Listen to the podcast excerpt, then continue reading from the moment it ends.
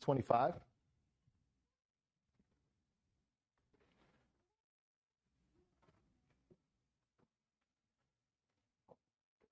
We are going to move on from the life of Abraham. Sometimes it feels like we've been on something for as long as they were alive, but um, hope you gleaned a lot from the life of Abraham. I know I did. And we're going to move on to the life of Isaac. So, Genesis 25, beginning in verse 19, please. It's not a long passage, so we will read it together. This is the genealogy of Isaac, Abraham's son. Abraham begot Isaac. Isaac was 40 years old when he took Rebekah as wife, the daughter of Bethuel, the Syrian of Paddan Aram, the sister of Laban the Syrian. Now Isaac pleaded with the Lord for his wife because she was barren, and the Lord granted his plea, and Rebekah his wife conceived. But the children struggled together within her, and she said, If all is well, why am I like this? So she went to inquire of the Lord. And the Lord said to her, Two nations are in your womb. Two peoples shall be separated from your body. One people shall be stronger than the other, and the older shall serve the younger. So when her days were fulfilled for her to give birth, indeed there were twins in her womb. And the first came out red. He was like a hairy garment all over. So they called his name Esau. Afterward, his brother came out, and his hand took hold of Esau's heel. So his name was called Jacob. Isaac was 60 years old when she bore them. So the boys grew. And Esau was a skillful hunter, a man of the field. But Jacob was a mild man, dwelling in tents. And Isaac loved Esau because he ate of his game, but Rebekah loved Jacob. Now Jacob cooked a stew, and Esau came in from the field, and he was weary. And Esau said to Jacob, Please feed me with that same red stew, for I am weary. Therefore his name was called Edom. But Jacob said, Sell me your birthright as of this day. And Esau said, Look, I am about to die, so what is this birthright to me? Then Jacob said, Swear to me as of this day. So he swore to him and sold his birthright to Jacob. And Jacob gave Esau bread and stew of lentils. Then he ate and drank, arose, and went his way. Thus Esau despised his birthright. Let's pray. Our Lord, our God, we thank you as always for your word. Uh, it is perfect and it has got a depth that is unimaginable, it's unmeasurable. Uh, so we're thankful for every opportunity we have to try and study your word uh, for the hope and purpose of growing in Christ and knowing you better, uh, to loving you more and understanding how much you love us in every way and everything. And through all these stories uh, and these things that you have done, uh, we find you in them. May we be blessed by your word today, and I just pray that we would be open to hearing what you have to say and what we need to learn to be more like Christ and to love you more. We thank you in Jesus' name. Amen.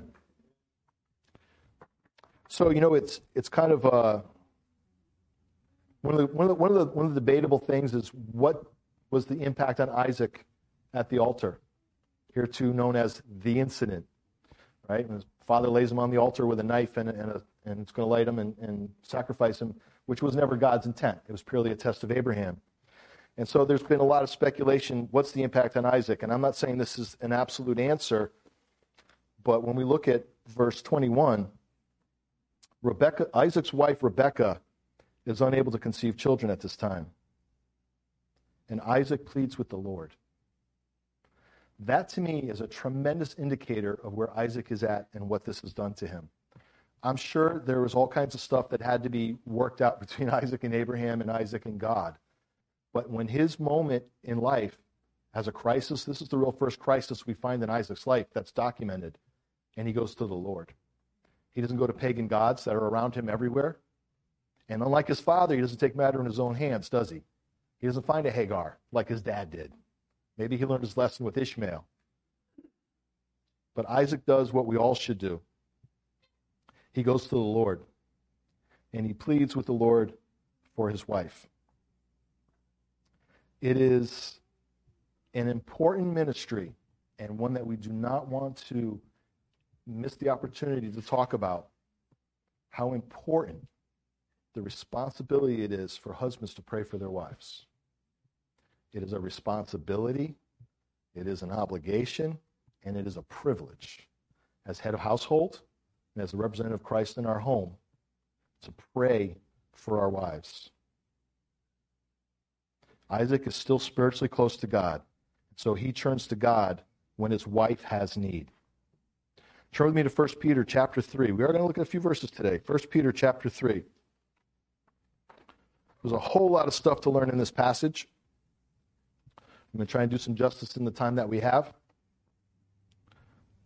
A verse that I'm sure we know 1 Peter 3, verse 7. Talking about marriage and the difference between men and women in relationships. Husbands, likewise, dwell with them with understanding, giving honor to the wife, so as to the weaker vessel, and as being heirs together of the grace of life, that your prayers may not be hindered. Not only do we have a responsibility to pray for our wives, but how we live and how we treat them impacts those prayers. Does God want to hear the prayer of an unrighteous man? He does not. He does not. We need to understand that our wives need prayer, and we need prayer. There's a whole other thing about wives need to pray for their husbands.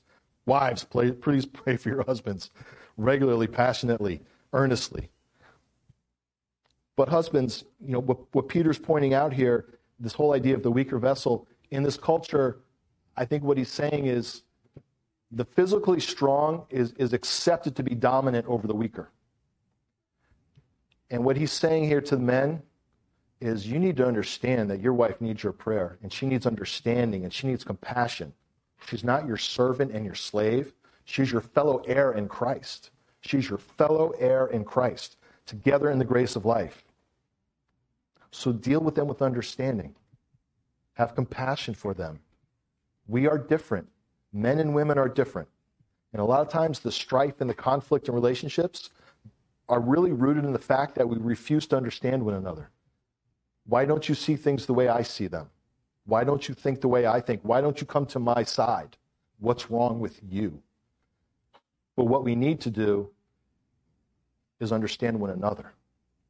We need to go before God with compassion and grace for one another in, in both sides of prayer for marriage. So Isaac gives us a wonderful representation of the responsibility to intercede on behalf of our wives. Isaac wants an heir too. But his thought and his, his heart is for his wife, not taking matters into his own hand. He's more concerned with her and what she's going through than what he wants. God promised my father a lineage. Where's mine? That's not Isaac's heart. Isaac's heart is my wife is hurting, so I'm going to pray for her. Now, what we're going to find is, uh, if we go back to Genesis,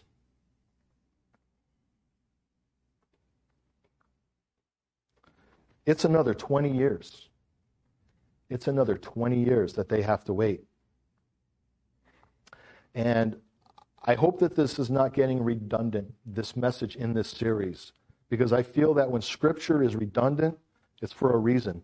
It's because we're thick, and God wants to get something through in our heads. It takes patience to walk with God. That's what faith is. It is not, I prayed, where's mine? Faith is, God, I'll wait on you. I will trust you, and I believe that you will do what is good. It doesn't say it, I mean, it, kind of says Isaac prayed and she conceived, but what we learn is it's 20 years later. So again, there's another example, and it's important for us to remember this because sometimes it is hard to wait on God, especially for something this precious, something so desired.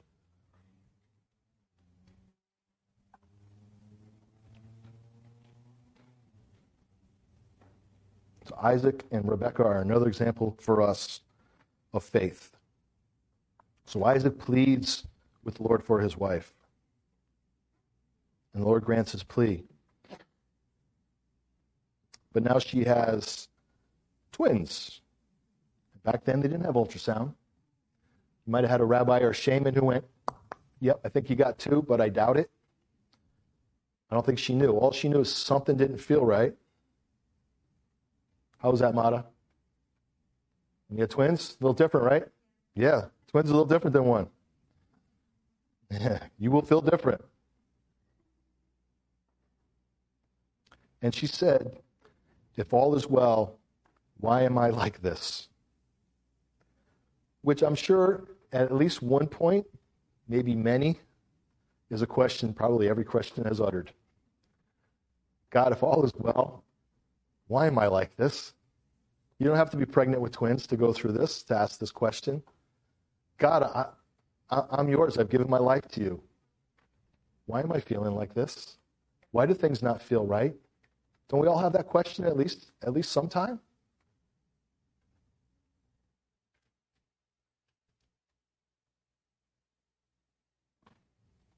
And she went to inquire of the Lord.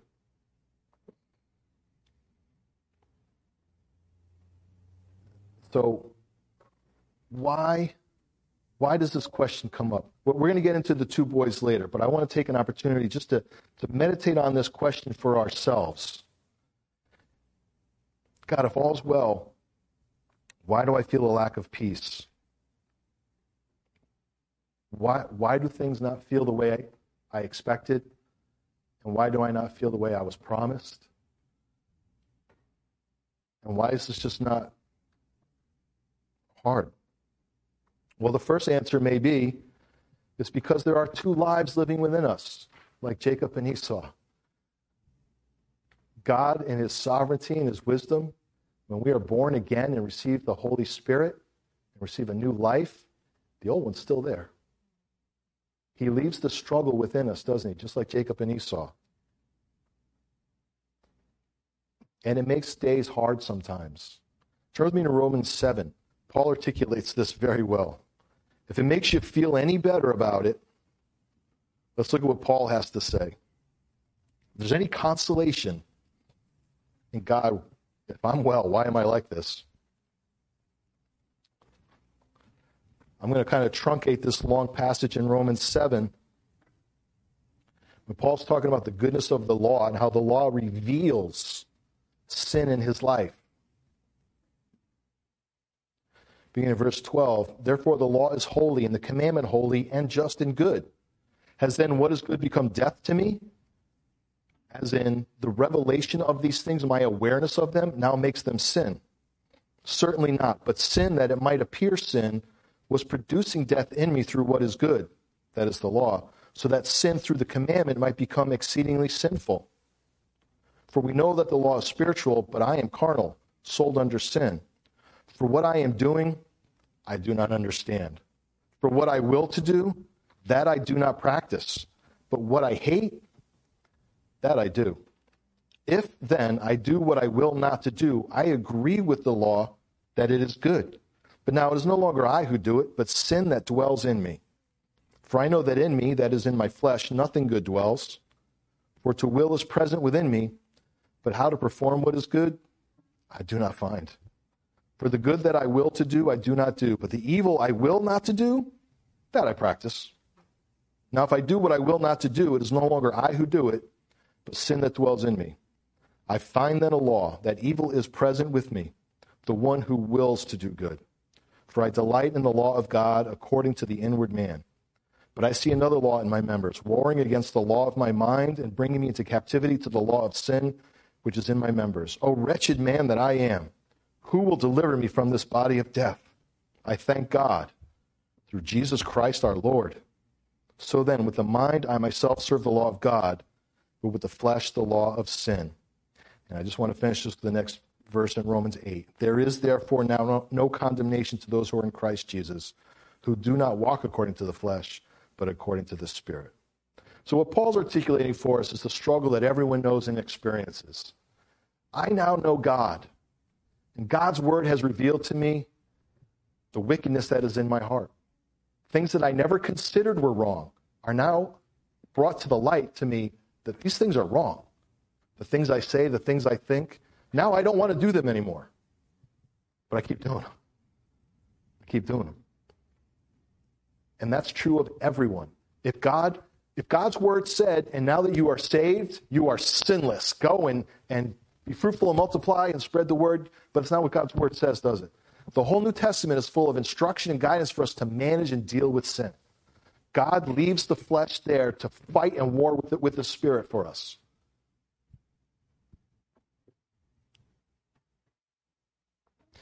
There's two people living inside of us. And it's interesting how they're described with Jacob and Esau. One is stronger, but he's going to serve the second, right? The younger one is going to take control. The firstborn, because he's had more time to live, is at first stronger. He is at first stronger. Sin within us that we've always had, that we've manifested for, for years, for some of us, decades until we come to Christ. Even if those of you who come to Christ as a child, there's still something in there that is very strong. But it's going to serve the younger. We're going to take it under captivity. We're going to take it under the authority of Jesus Christ, and we're going to take it under control. But it's a battle. You need to know it's a battle. You need to expect it's a battle. You need not to be discouraged and, and discounted and, and lose your countenance because of it, because it's within all of us. There's many things that we have to share with one another. First and foremost is Jesus Christ. Among those many things is this struggle. We get to share and comfort and encourage one another through this struggle because we all have it. There's two people alive in us. In the end, only one's going to live. As Paul said, Who will deliver me? The Lord Jesus Christ. That's the only answer. That's the only hope. And one day, there will be only one. So, my encouragement is to recognize and realize, and don't be discouraged and brokenhearted and, oh, I'm no good, I'm not worth anything. It's true of all of us. There's, you have to realize and accept the fact that there are two things living inside you. One wants to dominate, and one is light. The light will win. But there could be another reason why there's things don't feel right. Maybe we're trying to live two lives.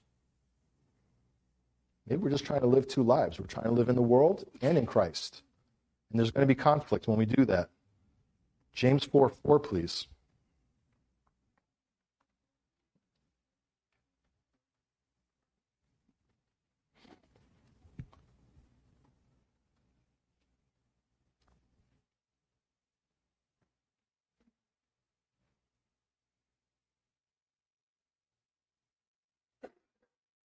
James 4 4 and 5. Adulterers and adulteresses, which is what uh, James is calling those who are unfaithful to the Lord by loving another. Do you not know that friendship with the world is enmity with God? Whoever therefore wants to be a friend of the world makes himself an enemy of God. Or do you think that the scripture says in vain, the spirit who dwells in us yearns jealousy, jealously? Holy Spirit is part of God. God is a jealous God. And I think that's one of my favorite things about him. I love the fact that my God gets mad when my heart is given to another. I love that about my God. I love that passion he has for me. You're mine. I love you. I've given everything for you. You're going to give your affection to another? That offends me. I love that about God. We are coming to a place harder and harder in this world as the world becomes more and more opposed to God and the things of God. It becomes harder and harder to walk in this world. And it becomes easier and easier to compromise the things of God to fit in. Whether it's just entertainment, socialization, fellowship, and all those things corrupt our thinking. And the time with God is not given to God, and the thoughts of God are not given to God, and the attention and the affection meant for God are not given to God because they go to another. So we need to be very careful that we're not living two lives at the same time. We can't be Sunday Christians and somebody else for six days. It has to be all the time. Christianity is an all in walk. It's all in. You're in the deep end of the pool. It's all, or, it's all or nothing. You can't have it both ways. And know that the jealousy of God will bring discipline and correction because he loves us and he wants us restored back to him when we've wandered. So, is there a conflict? Do you have this question? God, I believe in you. Why do I feel this way? Well, maybe we need to examine where's our affection. We have so many struggles. I have hope, but why do I feel fear? I trust, but why do I get angry when I'm persecuted for my faith? I have loved ones I know are in heaven, but why do I still mourn? Because that's the way we're made. I love, but why am I still selfish?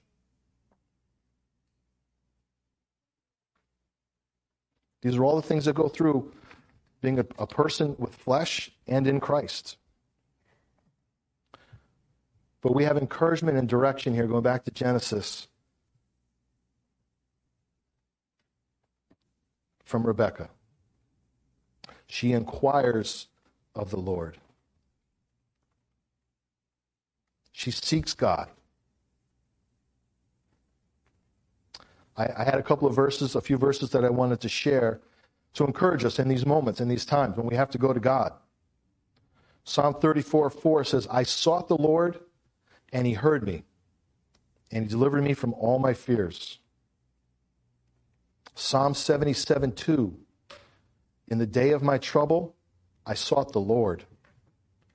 Proverbs 15 29 The Lord is far from the wicked, but he hears the prayer of the righteous.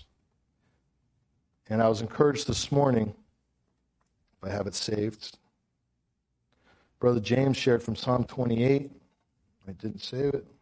I want to share this because was trying to think of good verses for this. And of course, the Lord's Supper, the Lord goes, I got a better one for you.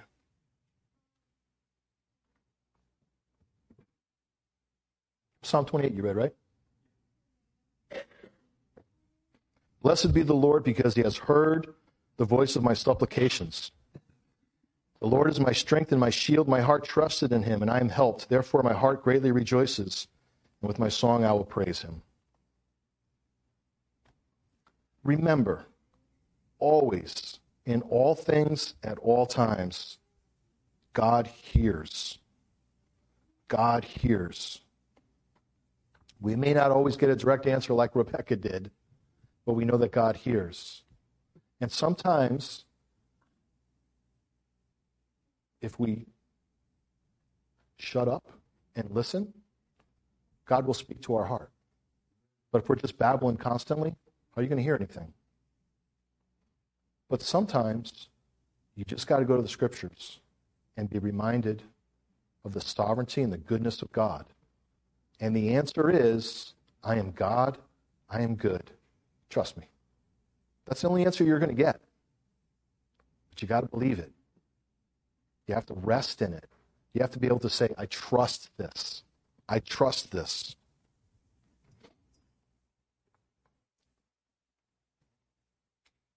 I wondered, one of the things I wrestled with in this passage, sometimes I try and find things that are unanswerable, and I like to try and bang them around a little bit. In wrestling with the sovereignty of God, if if Jacob was the intended one to continue the line, why didn't God just make him born first? Why didn't God just, Jacob's going to be born first, he's the next in line. It's good, I got it. But he didn't. Esau's born first. And I think what God is saying to Rebecca, I see their hearts. I'm not manipulating their birth, but I see their hearts. And this is what's going to be the outcome. God knew Jacob would follow him. Throw me to Romans chapter 9, please. Paul talks about these two.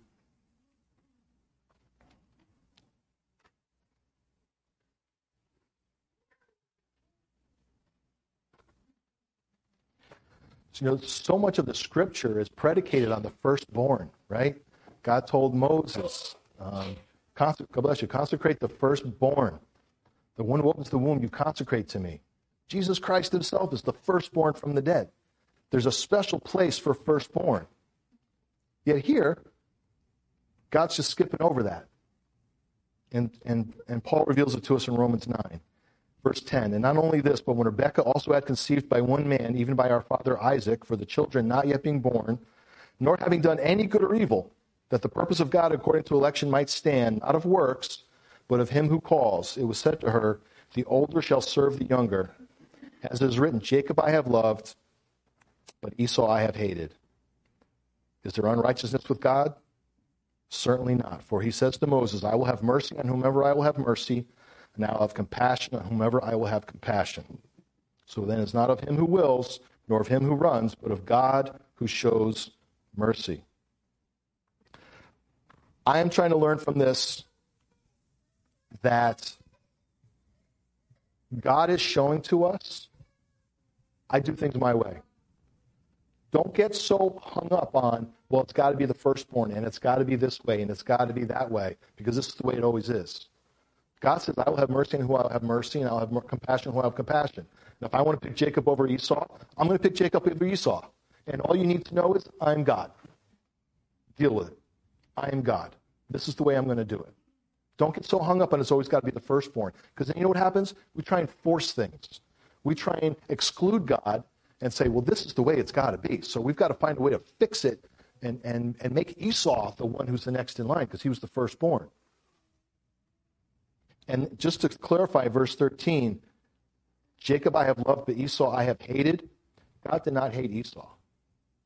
It is simply the way Scripture is translated to explain a difference. Compared to Jacob, God had a plan for Jacob. Compared to Jacob, Esau looks like he hated him, but he just had a different plan for him. So Jacob got the favor. So it, it kind of translates that way. God did not hate Esau. And let us not forget just a very simple truth that is very clear. We can turn back to Genesis that there are two worlds.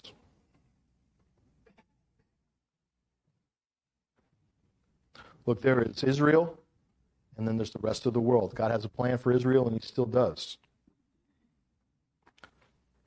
There's a world with God and without God. And then there's us, the church, and the world. Jacob and Esau are a picture of two different things that are separated that are not the same and cannot be together. It's becoming more and more clear and, and harder and harder, but we need to be more convicted. And we're going to get into this a little bit deeper, deeper when Esau sells his birthright. We need to be convicted with the understanding that we are different we are different than the world. So, just for, for a quick clarity, passing through verses 22 and 23 and 32, when Esau is described as the stronger, the Esau's name becomes Edom, and they become the Edomites. And they're going to dwell in a certain area uh, of, of Canaan, and they're going to become a powerful nation. While Jacob's descendants go to Egypt and become slaves, the Edomites are going to, going to grow in power. They're going to have kings and all kinds of people of authority and wealth. It will not last. Even historically, it will not last. They will end up being beaten up by David and Saul in different battles. And eventually, over time, during the Maccabees, they will be wiped out. And they'll either scatter or become adopted by Judaism. So, just a little historical narrative as we pause and we move on. Verse 28, important lesson for us. Isaac loved Esau because he ate of his game, but Rebekah loved Jacob. Classic blunder parental favoritism of children. Not a good thing. Even the godly do it. Just an encouragement that we all, whether you have one kid or eight, every child is special, every child is unique. And you have to, as a parent, connect with each child and make sure they know that they are special. No favoritism. It's very, it's very damaging. Um, I, I have a coworker um, who is no longer married, and he told me straight up, shared with me, that he was very close with his daughter and his wife was very close with his son, and they were always in conflict about it. always in conflict about it. He, he was sharing with me that the battles him and his wife had because they were favoring the other one or you know, they didn't want to discipline one because they were their favorite and, and, and all this conflict. They are no longer married, largely because of that. Um, it, it, is, it is just a really, really, really important lesson that parents understand that you have to connect with every child and make every child in your family that you, that you bore or bear uh, special. Now, the tragedy is that Isaac loves Esau because of what he can do for him, not who he is. Isaac's not known to be a hunter, but Isaac provides for his dad his favorite meal, his favorite game. So Isaac favors Esau. Now, when Jacob is described, described as being a mild man, sometimes it's unfair that Jacob is called a mama's boy. People will say that Esau was a man's man. I saw Isaac was just a little pansy hung out with mom in the tent. I don't see that in the scripture at all. Jacob is probably a shepherd. He just has a different work. He's not out there in the field hunting, going home all filthy and, and, and sweaty. Not a right or wrong. They're just different people. They're just different people. So Esau comes in and he says, Feed me with that stew, for I am weary. And Jacob says, Sell me your birthright. There's a problem here that I think Jacob's taken God's plan into his own hands. But it's interesting, Scripture condemns Esau, but never Jacob.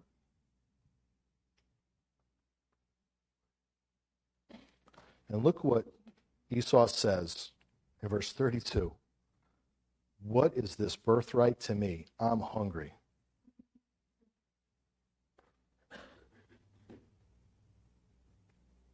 That is one of the saddest things I've ever read in Scripture. That is one of the saddest things I have ever read in Scripture. He's take out the spiritualness of being firstborn and, and supposedly the heir in line. All his father's wealth, all the camels, all the tents, all the cattle, all, everything that his father has acquired should be his. Everything that Abraham passed on to Isaac, Isaac's wealth, that Isaac's acquired now Abraham and, and Abraham's inheritance. What is that to me? I'm just hungry. What a drama queen. I'm about to die. This is where spiritual maturity is so important. Because a lack of spiritual maturity will put life in the wrong perspective. And when life is in the wrong perspective, we make bad decisions because we have improper priorities. The life of faith is a life of dependence on God. And Esau is the classic case of, I don't care about the picture. We've been talking about this for months. God deals in the big picture. Esau could care less about the big picture. Esau wants his now. And it's not even important. He could have ate something else. Have a banana. He could have got something else, but he wants what his brother has made. It smells good. He's immature. He's childish. And he's using his hyperdramatic emotion to overcome any wisdom and any perspective and just to demand what he doesn't actually need. He is not going to die. But sometimes in the, in the, in the drama of life, it kind of feels that way. You know, we don't have to be as childish as, as Esau to realize that sometimes we just forsake the big picture for something that's not as big a deal as we think it is. It takes a lot of spiritual discernment and weighing. That's why it's good to get counsel. It's good to bring your burdens and your problems before other brothers and sisters in Christ. And say, this is what I see, this is how I feel, this is what I'm thinking about doing. Maybe you need somebody in your life to go, don't, don't forsake. Don't forsake what God has for you for a quick fix. My brother, my sister, maybe God has a plan for this. Don't jump to the quick, easy answer.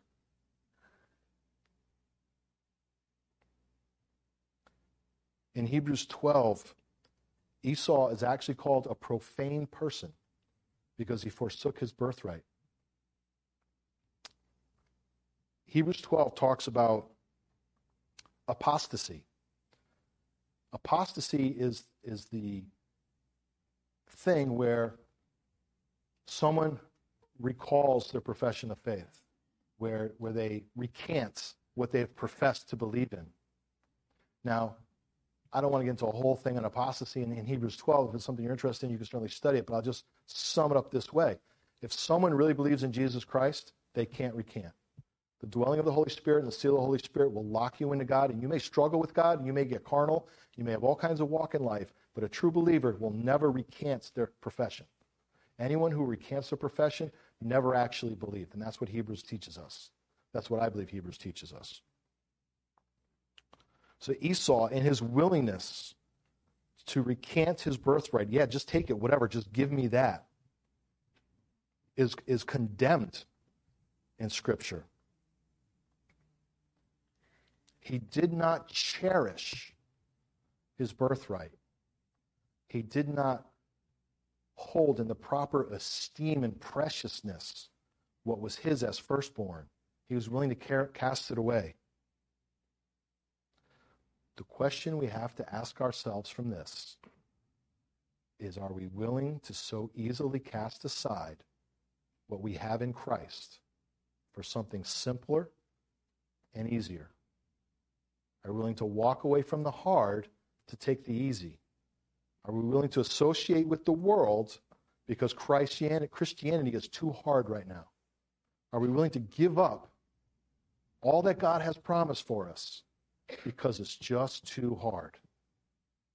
Or do we have the faith and the sustenance in Christ to know that God will carry me through this? I can't see the outcome right now, but I know that God is good. And if I put this in my own hands and I take the easy way out, am I forsaking what God has given me and promised me in Christ? When it says Esau in verse 34 despises his birthright, he just didn't think it was valuable. He, it, it, it, people may disagree with me, but the way I read this is not that after he sold it, he despised it. He sold it because he despised it. It had no value to him. Otherwise, he never would have been in that situation. It wasn't taken from him. He willingly gave it up for nothing. And this is the heart that God knew. When these two twins were, were in Rebekah's belly, this is what God saw in Esau. This is why Jacob was the one who was picked. Are we willing to give up so quickly because things are hard? Are we so easily compromised for something minor that we become dramatic unnecessarily and just lose the faith and the walk with God and the trust? I was um, just encouraged in this when Jesus was tempted by Satan. All this is yours. Just worship me. All this is yours. Wouldn't that have been a lot easier for Jesus?